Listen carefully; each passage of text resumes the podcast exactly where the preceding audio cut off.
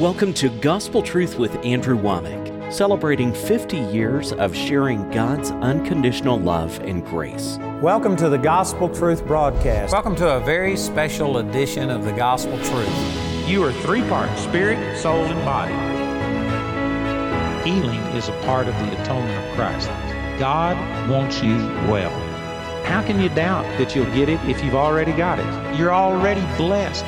Everything that Jesus came to do, the power for it is released through the gospel, the good news, the nearly too good to be true news. Welcome to our Friday's broadcast of the Gospel Truth. Today is my last day in this series that I've done for four weeks. Who told you that you were naked? And I tell you, this has been powerful. This is a brand new book. I've never offered this before. This is based on what God asked Adam when he said, Where are you? And Adam said, I was afraid and I hid myself because I was naked. And God said, Who told you that you were naked? God didn't tell him that. And it wasn't the devil that told him that, it was his own conscience. When he ate of the tree of the knowledge of good and evil, that's where a conscience began to function in mankind. And it has a purpose, and that is to show us our sin to show us our need for God and to drive us to God. But after you come to God, you don't need to have that conscience condemning you anymore because in Christ there is no condemnation. We've used a bunch of these scriptures. And yesterday I was teaching out of 1 John chapter 3, verses 18 through 20. And I was talking about we have to assure our heart that our heart can condemn us when God isn't condemning us. And if we can purge our conscience so that we aren't feeling that condemnation, that gives us confidence towards God. And as I was making that point, I brought this up about Enoch. I don't think I even said this in the book. You need to get the CDs or something so that you can go ahead and get all of this. But uh, it says in Hebrews chapter 11, verse 5, by faith Enoch was translated that he should not see death and was not found because God had translated him. For before his translation, he had this testimony that he pleased God. And um, it just dawned on me as I was making yesterday's program that this is really a great test of where you are in purging your conscience. Can you say that you please God? It says here that he had this testimony, which meant that he spoke this out. He went around telling people that I please God. Could you do that? I can guarantee you the vast majority of people watching this program could not go up and just say, I please God. Your conscience would smite you because you know that you aren't doing everything right. But see, the conscience it before you come to the Lord, it's pointing out these individual things that you do, and it leads us to repentance and it makes us turn from our own self righteousness and receive God. But once you make Jesus your Lord, then your relationship with God is not based upon your actions. It's based upon what Jesus did. And when you put faith in Jesus and receive Him as your Savior, now you are pleasing to God not because of what you've done, but because of what Jesus did for you. I quoted this verse a couple of times this week, but in Ephesians chapter 1, verse 6, it says that to, it's talking about that we've been predestinated uh, to be children of God to the, in verse 6, to the praise of the glory of His grace. Grace is talking about not your performance, but God's goodness, independent of your performance, separate from what you've done to the praise of the glory of His grace, wherein He hath made us accepted in the beloved. We are accepted. We please God not because of your works, but because of what God did for you, and you just accepted it. And when you do that, you become accepted in the beloved. Did you know that the word that was used for accepted right here in verse 6 is the exact same word that was used in Luke chapter 1 when the angel said, Hail, thou that art highly favored among women, the Lord is with you. When Gabriel appeared unto Mary and said, You are highly favored, that's the only other time in Scripture that this word is used. When Mary was highly favored, and here it says, We are made accepted in the beloved. We are highly favored. We are loved. We are pleasing to God, not because your actions please God, God is looking at you in the Spirit. John 4 24 says, God is the Spirit, and those who uh, worship Him must worship Him in spirit and in truth. God is relating to you spirit to spirit, and if you've been born again, you are a new creature. You are in righteousness and true holiness, and God is pleased with you. You please God. Man, that is awesome. And Enoch went around saying this to people I please God. What was the results? He got translated. He didn't die. He got caught up into heaven. Apparently, God must have been pleased with him knowing that God was pleased. You know, if you had children that just felt like you hated them and they bore this constant sense of guilt, it would grieve you. Now, we, it's not a perfect example because we aren't perfect parents and we do make mistakes, and there are times that we don't show the perfect love of God. But you, you think about God the Father. Back in the book of Genesis, where we started with all this, when He said, Who told you that you were naked? Did you know that Adam and Eve, when they got this conscience, they ran from God instead of to God? They sewed fig leaves together to try and cover their nakedness. They hid from God and they were ashamed. I believe it grieved God that they would run from Him instead of to Him. He had never treated them badly. He had never done anything wrong. He had never shown any displeasure. And yet, immediately, their conscience drove them away from God. And I can guarantee you, it grieved the heart of the Lord. Matter of fact, in the sixth chapter of the book of Genesis, it says that it grieved the Lord at his heart that he had made man and he repented. Man, that's a, those are strong statements. You know, God loves us. God created us for fellowship, and it grieves the Lord that we don't believe that we are accepted with Him. Again, some of you are saying, but I'm not doing everything right. It's not based on your actions. God is not relating to you based on what you've done. If you've never made Jesus your Lord, then your conscience is constantly condemning you and telling you that you're wrong and that God's displeased with you. And you experience those same feelings that Adam and Eve did, where they ran and hid from God. And there is a good purpose for that to show you that you need God, you need forgiveness. But once you come to Jesus and once you make Him your Lord, now you have been made accepted in the Beloved. You are highly favored in your spirit, you are as righteous and holy and pure as Jesus is because it is the Spirit of Jesus that's been sent into your heart. That's what Galatians chapter 4 says, that the Spirit of His Son has been sent into our hearts, crying, Abba, Father. In Romans chapter 8, verse 9, it says, If any man have not the Spirit of Christ, he is none of His. If you are truly born again, then you receive the Spirit of Christ. And God is a Spirit, and He's looking at you in the Spirit, and He sees you as righteous and holy and pure as Jesus is. And God is pleased with you, the new you, the born again you. 2 Corinthians 5:17, if any man's in Christ, he's a new creature. Old things are passed away, all things are become new. God is looking at you in the Spirit. He's relating to you based on who you are in Him.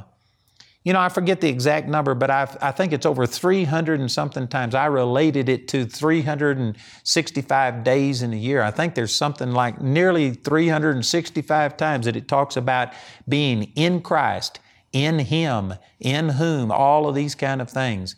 Our, our relationship with God is based on being in Christ, in this new person. And because of that, you please God. If you can't say that, if you can't say, I please God, if you can't say, I'm the righteousness of God, because your conscience instantly brings back some error, some fault, some failure in your life, and your heart condemns you, then you haven't yet purged your conscience from dead works. According to Hebrews chapter 10, you haven't yet entered into that holy place. You are still worshiping God outside the veil because you feel unworthy and separated from God. I'm telling you, brothers and sisters, you have been set free. If you are born again, God has forgiven you of all sins. I already dealt with this in the past weeks, but past, present, and even future sins have been forgiven. God is not holding sin against you. 2 Corinthians chapter 5, verse uh, Let me look this up and so I can get the exact verse. 2 Corinthians chapter 5 verse 17. Therefore if any man be in Christ, he is a new creature. Old things are passed away. Behold, all things are become new. And all things are of God, who hath reconciled us. The word reconcile means to make friendly again or to bring into harmony. Notice it's in the past tense. He hath reconciled us.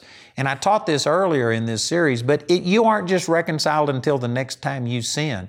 All of your sins, past, present, and even future sins, have been forgiven. You are reconciled. You have already been reconciled. You will be reconciled in the future. If you made Jesus your Lord, you are accepted with God, not because of what you've done, but because of what Jesus did for you. And all you've got to do is put faith in Jesus as your Savior, and that makes you pleasing to God. It makes you accepted in the beloved. It makes you highly favored. So He hath reconciled us to Himself by Jesus Christ. Christ and hath given to us the ministry of reconciliation. That is, that God was in Christ reconciling the world unto Himself. How did He do this? How did God make us friendly and bring us back into harmony? He goes on to say, not imputing their trespasses unto them. This is how it, it works. God isn't holding your trespasses, God isn't holding your sins against you. If you had never made Jesus your Lord, God has already paid for your sins, but you have to accept that. You have to put faith in Jesus. It says in Ephesians 2 8, by grace we are saved. That's God's part where He paid for your sins. By grace are we saved through faith. Faith is your part. You have to put faith in Jesus. But once you put faith in Jesus, Hebrews 11 6, faith is what pleases God. And once you do that, you receive this new salvation, and God is not imputing your sins unto you anymore. And I'm telling you, there are people watching this program that if you don't know Jesus, you need to accept that salvation. And we've got a number you can call. There are people that will pray with you, and you could be born again today. But I can tell you that there are millions of Christians watching this program who you have been accepted in the beloved. Your sins have been forgiven. God is not imputing your sins unto you, and yet your conscience is still condemning you because you know that you aren't doing everything right. Many people just live in a constant state of condemnation. Even if you can't think of a single sin you've done, you just live with a sense of unworthiness, knowing that you aren't, maybe you aren't doing the things that are wrong, you aren't breaking the commandments, but you aren't doing all of the good that you should do. You're too selfish. You don't think about other people. You don't pray. You don't do the good that you should do. And you just live in a constant state of condemnation. For you, in order for you to serve the living God and be effective, you have to purge your conscience from dead works. You've got to get over this. And that's what this whole teaching has been about. You know, uh, when I first started in ministry, there is a responsibility that goes with ministry that is sobering. And in a way, it's fearful to stand up and minister. It says, you know, that those who have been committed much will be, there will be much required of them. And over in the book of James, you know, uh, if you, if you speak a lot, it says, man, we all offend and we are going to be um, more guilty for the things that we say. And so, anyway, when I first started in ministry, I knew it was a serious thing. I could mention to you right now, probably I could, I could name probably a dozen of our Bible college graduates that after they left here, they committed suicide. And man, I think of things like that every time I get up. There are people whose life is in the balance, and we have an opportunity to impact them, and I've got to do uh, a good job. And so, anyway, because of this, when I first started in ministry, man, there was a holy fear and I felt like, oh God, I've got to do everything right. I've got to be holy. I've got to be pure for you to speak through me. And let me say that there is benefit to your heart not condemning you. And there's a couple of ways you can do this. One of them is you could quit giving it so many occasions against you. Amen. So, one of the ways you purge your conscience is just to quit violating it. Start living a life to where you do not violate your conscience. But None of us do this perfectly, And ultimately, the, the ultimate key to purging your conscience is you're going to have to stand in who you are in Christ and stand based on uh, the fact that He made you righteous, not because you deserve it, but because it was a gift, the gift of righteousness. But when I first started in ministry, man, I was trying to live as holy and do all of these things, and yet my heart would always condemn me. Regardless of how much I tried, I never did enough. I remember one time that I studied the Word 15 hours one day and I was feeling really good about it. And boy, I got to thinking, well, you were up 16 hours, you wasted an hour, and I wound up being condemned about it. If you are trusting in your performance, you're never going to perform well enough. And when I first started in ministry, I had to learn this. And I guarantee you, there are times that I went in to minister where I hadn't been studying the Word, I hadn't done things. Maybe Jamie and I were upset with each other and we weren't walking in love the way that we should. And my own conscience was sitting here condemning me. And I, I just had to get up and refuse to let my conscience condemn me. I had to stand in who I am in Christ and uh, tell them about who Jesus is, not about who I am, not about how holy I'm living. And over a period of time, I've learned to purge my conscience. Some of the greatest things that I've ever seen God do through me happened when I was at my worst. Matter of fact, it's like the Apostle Paul said in 2 Corinthians chapter 12 when he says, When I'm weak, then am I strong. Some people don't understand that, but when I recognize that, God, I can't do this, I don't deserve it, I haven't been doing things, I haven't been studying the Word, God, I don't deserve it, and I push through that and say, but I'm not going to stand in myself. I'm going to stand in who you are. When I'm weak in my flesh, when I'm aware of that weakness and I push beyond that and I purge my conscience and I stand there and say, in the name of Jesus, not in the name of Andrew Wommack, not because of what I've done, but because of Jesus. And when I do that, that's when I see the greatest miracles. Some of the greatest things I have ever seen happen in my life is when I, my conscience was fighting against me and I just went ahead, purged that conscience and stood in who I am in Christ. And I'm offering this to you. This is what this whole series is about. God is not the one that's condemning you. If you have been born again, you are now accepted in the beloved. You could go around with this testimony that I please God. I am the righteousness of God. And it just will set you free. It will break the dominion of sin over you. Actually, this guilt and condemnation that we feel, it keeps us in sin.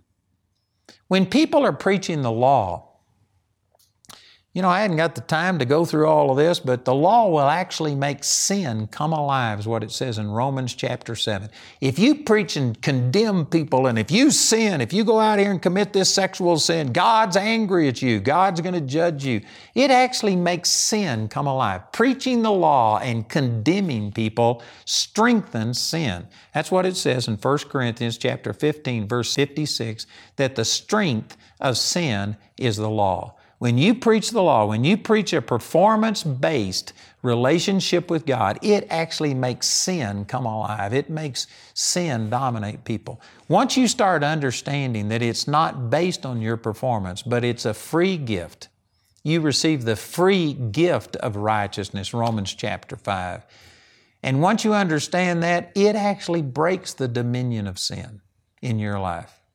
Once you understand how much God loves you, and you start receiving that love in spite of who you are, not because of who you are, it will actually break the dominion of sin over you. Let me give you a verse that just says this in those words, just about, is what it says. In Romans chapter 6 and in verse um, 14, it says, For sin shall not have dominion over you, for you are not under the law, but under grace. This is saying grace breaks the dominion of sin over your life. You could turn it around in this way and say that if you were under the law, sin will have dominion over you. And like that verse I already used in Romans chapter 7, that I was alive without the law once, but when the commandment came, sin revived and I died. And the commandment which was ordained to life, I found to be unto death. If you were under the law and Again, don't think that the law just means the Old Testament sacrifices and wearing certain garbs and keeping feast days. Today we don't do that, but we it's like we're going down the same road. We just change the vehicles. Today the law is I've got to pray, I've got to fast, I've got to live holy, I've got to go to church, I've got to pay my tithes. That's the same mentality. If you are basing God's love and acceptance of you based on how holy you are living, you are under the law, and that causes sin to have dominion over you. But if you are not under the law but under grace, that will break the dominion of sin over you. This is kind of counterintuitive. We've all been taught that the more you condemn a person, if you say, you shall not do this, it's going to help them to overcome sin. No, the Bible says that the law was given to help sin overcome you. Because the truth is, you had already been defeated, you just didn't know it. And the law amplified your conscience. It made this condemnation and guilt come, and it just made you despair of ever saving yourself. And there was a good purpose to that, to bring you to the end of yourself so that you could experience God. But once you experience God, you aren't under that schoolmaster anymore. You aren't under the law. You should not be condemned. You do not need to let your heart condemn you. This is what this whole teaching has been about. Who told you that you were naked? And I know that some of the things I've said have been radical. They are radically different than a lot of religion today but I stand by it. And you know, again, I praise God that He calls, called me to preach this, not only because it has blessed me so much, but you know, people, when you preach stuff like this and you're saying that God's not dealing with you based on performance, and, and even if you aren't living holy, God still loves you and God is pleased with you, that one of the criticisms that comes against that, people say, well, you're preaching that just so that you can justify your sin. You know, if I was out here living in adultery, if I was living in homosexuality, if I, if I was lying and stealing money and doing things like this, people would instantly just dismiss what I'm saying as well. You're just justifying yourself, and they would they would dis. I, my lifestyle would discredit it.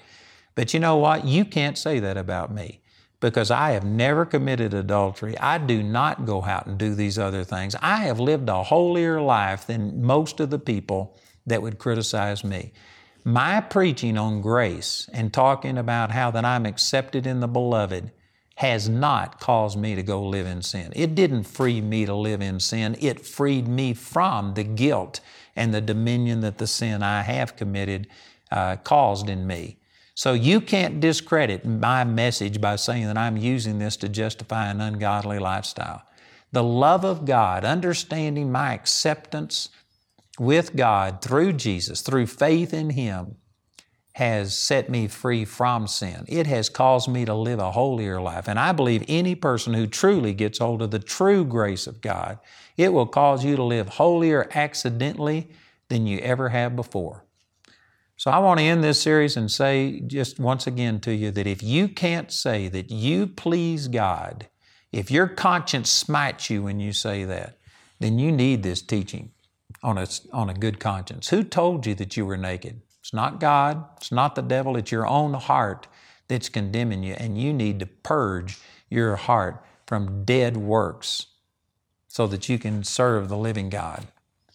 Again, let me remind you that today is the end of my series. I've been on this for four weeks, and today will be the last day that we're offering this brand new book over our program. So listen to our announcer. He's going to tell you about the book. Also, we have CDs and DVDs. And again, this is our last day, so please go to the effort of getting this. I know that there's many of you who watch and you're doing something else, but please take the effort to do this. I believe that this book will help you. So listen to our announcer and please call or write today. We hope you enjoyed this edition of The Gospel Truth. Andrew would like to extend a special thank you to the grace partners of Andrew Wommack Ministries. Your gifts make it possible for us to broadcast this message consistently all around the world. Because of your contributions, we've been able to put free ministry materials into the hands of millions in need. If you're not already a grace partner, we ask you to pray about becoming one today. Let me mention once again that I've got a brand new book entitled Who Told You That You Were Naked? This is actually a study on the conscience. It wasn't God that told Adam he was naked, it wasn't the devil, it was his conscience, that tree of the knowledge of good and evil. And I not only have the book, but I have CDs and I also have DVDs that were taken from our television program. And I tell you, this teaching would really, really help you to have a confidence and an assurance and a boldness with God. So listen to our announcer as he gives you information how you can receive this product. Andrew's teaching titled Who Told You That You Were Naked is available in a four part CD album or in a DVD album made from our daily television broadcast. You can also get this teaching in book form. The teaching highlighted in today's series is available for a gift of any amount when you write or call. We encourage everyone to give, but if you're simply unable to afford it, Andrew and his partners will provide today's teaching free of charge. This is the last day we'll be offering this teaching, so be sure to respond today. Our helpline number is 719 635 1111. If the lines are busy, remember you can order ministry materials or become a grace partner 24 hours a day, 7 days a week at awmi.net. Welcome to the AWM Minute, a small glimpse on how your partnership with Andrew Wommack Ministries and Charis Bible College is raising disciples around the world. Disciples like Travis Adams, who is able to walk away from his history of drug abuse after discovering God's goodness through Andrew's Gospel Truth television show. I knew that God was was speaking to me through Andrew, and I literally fell off my couch onto my knees and while he was saying these things and just wept and I felt the love of God and I was instantly set free. Even after becoming the victim of an attempted homicide, through Andrew's teachings, Travis continued to renew his mind in the Word, which led him to attend Charis Bible College. As partners with Andrew Wommack Ministries, you are transforming the lives of people like Travis through the free teachings of God's love and grace. To check out Travis's full grace encounter, visit awmi.net. I'd like to invite you to come to our 2019 Men's Advance. I'm going to have back James Brown and Tony Dungy. And these guys are just awesome. They've been with me the last year or two, and we have had a wonderful time. This is also the first time we will have used our brand new auditorium for the Men's Advance, and guarantee you the ministry of myself, James Brown, and Tony Dungy will be great. Remember, that's March the 14th through the 16th at the Sanctuary in Woodland Park. If you're a minister, experience the dynamic and life changing organization which is now available to you Army. I've found that I'm not alone. There's a whole army of folks who believe the same way that I do. Army is about receiving the love and grace message taught by Andrew Wommack. It provides you with interactive webinars, regional conferences with world renowned speakers, and practical workshops on relevant topics. It is showing up in every message we preach in our church, every message we minister, every time we pray for someone. Army is also about receiving training through Andrew Wommack's Continuing Education for Ministers program, made available through Charis Bible College. And it helps a young pastor like myself and smaller ministries to, to connect with larger ministries that have experienced a lot more and have so much more to offer. Get connected with Army today.